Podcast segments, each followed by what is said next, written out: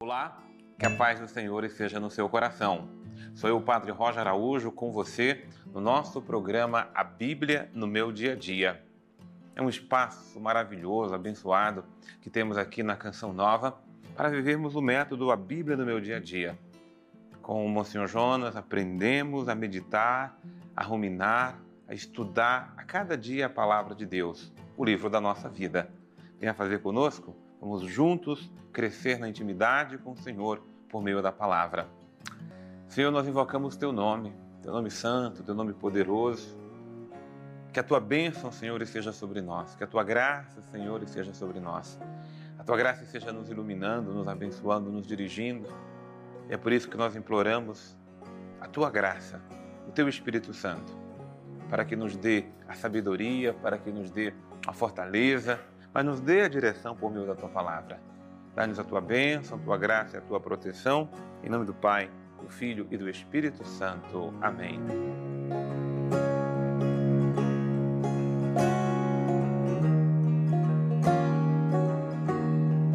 Que a paz esteja aí no coração de todos, com muito amor no coração, com Jesus nos guiando, nos iluminando, nos abençoando nós vamos crescendo na intimidade com Deus por meio da Sua palavra. Então, nosso estudo da palavra de Deus de hoje é concluirmos o Evangelho de Marcos. Alegria, né?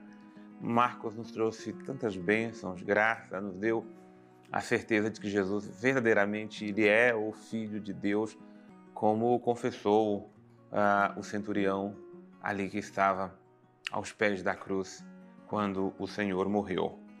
Vamos concluir Marcos 16, de 9 a 20. Você anota no seu caderno com a data de hoje, Marcos 16, de 9 a 20. E vamos então. Interessante, inclusive, né, essa parte final é um epílogo, né? Ou seja, é um acréscimo feito ao Evangelho de Marcos, um pouco depois, que nos traz é, aquilo que foi a manifestação do ressuscitado. Acompanhemos. Tendo ressuscitado na madrugada do primeiro dia da semana, Jesus apareceu primeiro a Maria Madalena, de quem tinha expulsado sete demônios. Ela foi anunciar o fato aos que acompanharam Jesus, que estavam aflitos e choravam. Quando ouviram que ele estava vivo e havia vi sido visto por ela, não acreditaram. Depois disso, Jesus, de aspecto mudado, apareceu a dois deles, enquanto estavam a caminho do campo. Estes voltaram para anunciá-lo aos outros, os quais tão pouco acreditaram. E por fim, Jesus apareceu aos onze discípulos enquanto estavam à mesa.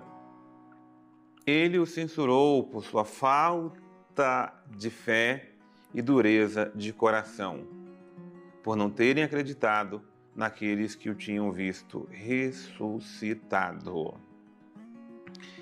Quero chamar a atenção para essa mensagem que está no versículo 14. No versículo 14, o que diz ela? Jesus censurou os seus discípulos pela falta de fé e pela dureza de coração. Ora, se tem uma coisa que nós precisamos sempre censurar em nós, é justamente isso: a falta de fé. Os discípulos acompanharam, viveram com Jesus, escutaram Jesus, escutaram a palavra, mas faltou fé. Para acreditar, eles ficaram na morte. E nós estamos ficando muitas vezes na morte, paralisados na dor, paralisados nos problemas, porque não acreditamos na palavra do Senhor. Assim como Ele ressuscitou, há de nos ressuscitar, nós cremos e levamos a vida em Seu nome, mas Ele nos levanta, ainda que estejamos prostrados, seja qual for a situação da nossa vida. Não, a gente às vezes peca por ansiedade, mas peca por incredulidade por não acreditar, por não colocar realmente a nossa confiança na palavra do Senhor. Quem confia espera, porque à medida em que você não alimenta a sua fé, à medida em que você não coloca mesmo no Senhor a sua confiança, mas você se paralisa nos problemas, nas dificuldades, a sua vida vai se parar. A nossa vida, na verdade, não é a sua somente, a minha, a nossa, de cada um de nós, a vida paralisa. Quando a gente não coloca no Senhor e na palavra dele, a confiança na palavra do Senhor. E o Senhor censurou a dureza do coração, que o coração duro é consequência desse coração incrédulo. O coração vai endurecendo, vai se tornar aquele coração perigoso, cercados pelas inquietações mundanas. É diferente quando deixamos, quando permitimos que o nosso coração seja iluminado pela fé, seja direcionado pela fé. Não, se nós deixamos o sentimento do mundo, as preocupações com as coisas do mundo tomar conta de nós, o coração vai mesmo endurecendo. E a gente vai juntando essas coisas todas que endurecem o nosso coração. A gente junta as decepções, as mágoas, os rancores, os desabores, os temores e todas essas coisas que são horrores, na verdade, para a nossa vida, né? E a nossa vida e o nosso coração vai endurecendo, vai endurecendo, vai endurecendo.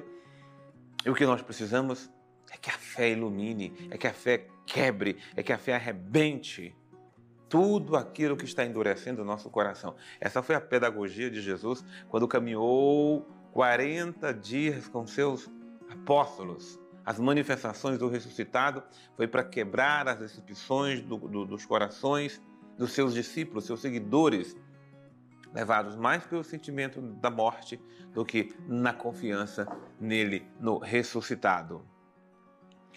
Sim, versículo 15 então tem uma ordem explícita de Jesus no versículo 15. Depois de ter repreendidos, Jesus então disse-lhes: Ide pelo mundo inteiro e proclamai o evangelho a toda criatura. Então a ordem de Deus no versículo 15 é a ordem que move a igreja.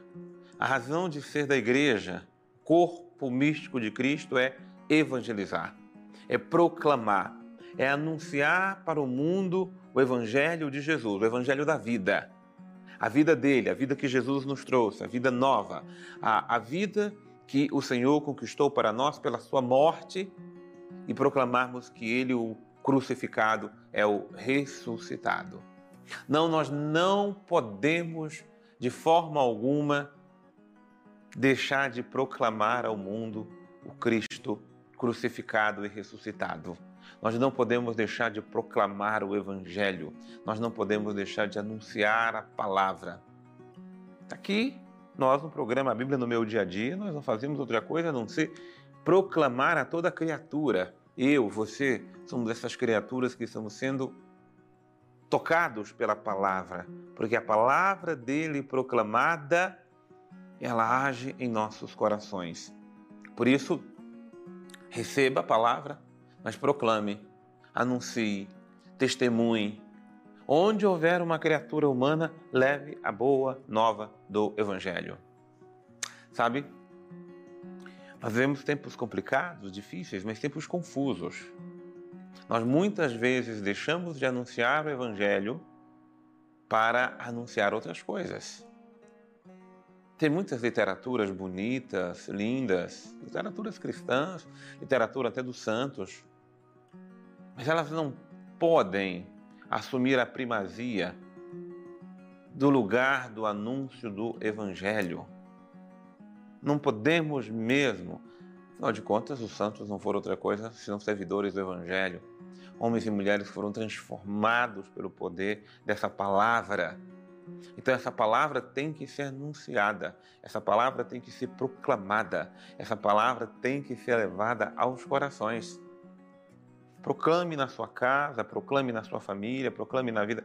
Agora, nos tempos confusos, como eu estava dizendo, cuidado, porque às vezes nós nos focamos em tantas outras leituras e literaturas e desviamos o nosso olhar das Sagradas Escrituras e desviamos o foco da vida, do que fazemos e realizamos, que é a palavra. Não tiremos nosso coração da palavra que nos transforma. Porque todo que crê e for batizado será salvo. Mas quem não crê se condena. Sim, porque o que nos salva é a palavra. E a palavra nos batiza, e somos batizados na autoridade do Pai, do Filho e do Espírito Santo, para sermos convertidos naquele que é a palavra viva, para sermos convertidos em Jesus, na pessoa de Jesus. Sabe? O batismo é a graça primeira. Nós, é imprescindível, não há evangelização sem anunciarmos a graça da conversão. A conversão, é, ela já começa quando somos crianças. Alguém diz, ah, por que crianças são batizadas? Porque a criança já vive o processo de conversão. São filhos, crianças são nós, somos filhos de pais pecadores, que se converteram ao Evangelho, e agora nós recebemos, já crianças, o, o batismo nesse Evangelho. Para sermos formados, para sermos ensinados, para sermos educados, para sermos de fato criados na na palavra, a palavra que nos transforma, o Evangelho vivo. Os sinais que acompanharão aqueles que creem, expulsam os demônios, falam novas línguas, pegam em serpentes ou beberem veneno mortal, não lhes fará mal algum. Quando impuserem as mãos sobre os enfermos, ficarão curados. Essa é a graça do Evangelho quando ele é anunciado. Os sinais é que os demônios, primeiro deles, os demônios que atormentam nossa vida, serem expulsos da nossa vida. A beleza de falar novas línguas é mais do que falar as línguas convencionais, o inglês, o português, o espanhol. As novas línguas é a linguagem do amor, é a linguagem da vida, a linguagem da generosidade, toda a linguagem que o Evangelho desenvolve em nós quando somos transformados por essa palavra. Vamos chamar conosco o Padre Antônio Xavier. Chegamos ao final do Evangelho de São Marcos. Essa é a última passagem, a última perícope deste Evangelho que lembra da ressurreição. Uma boa notícia é isso, né? Termina com uma fase muito bonita. Mas sobre o aspecto literário, a notícia é mais ou menos, né? São Jerônimo já lembrava no seu tempo que esse bloco do Evangelho de Marcos não é original do evangelista. Isso não quer dizer que não tenha valor porque várias correções, coisas assim que aconteceram no processo de escrita, tudo isso faz parte do processo de inspiração. Mas esse bloco, ele na verdade, ele simula o final do Evangelho de Mateus, ou seja, ele é mais novo que o Evangelho de Mateus, é posterior ao Evangelho de Mateus. E é fácil comparar uma coisa e a outra. Na primeira parte, Maria Madalena não contou nada para ninguém, estava assustada.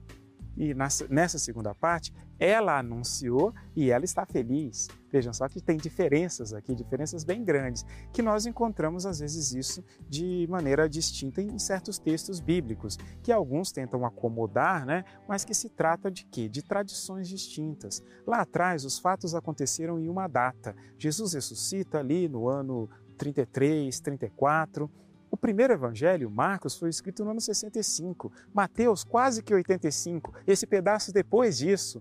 Então vejam que a memória já não é tão perfeita sobre o fato, até porque quem conta um conto aumenta um ponto. Então as coisas elas vão sofrendo leves modificações e aqui então o que, o que mais importa não são os aspectos mais superficiais, mas a realidade interna da mensagem que está sendo colocada.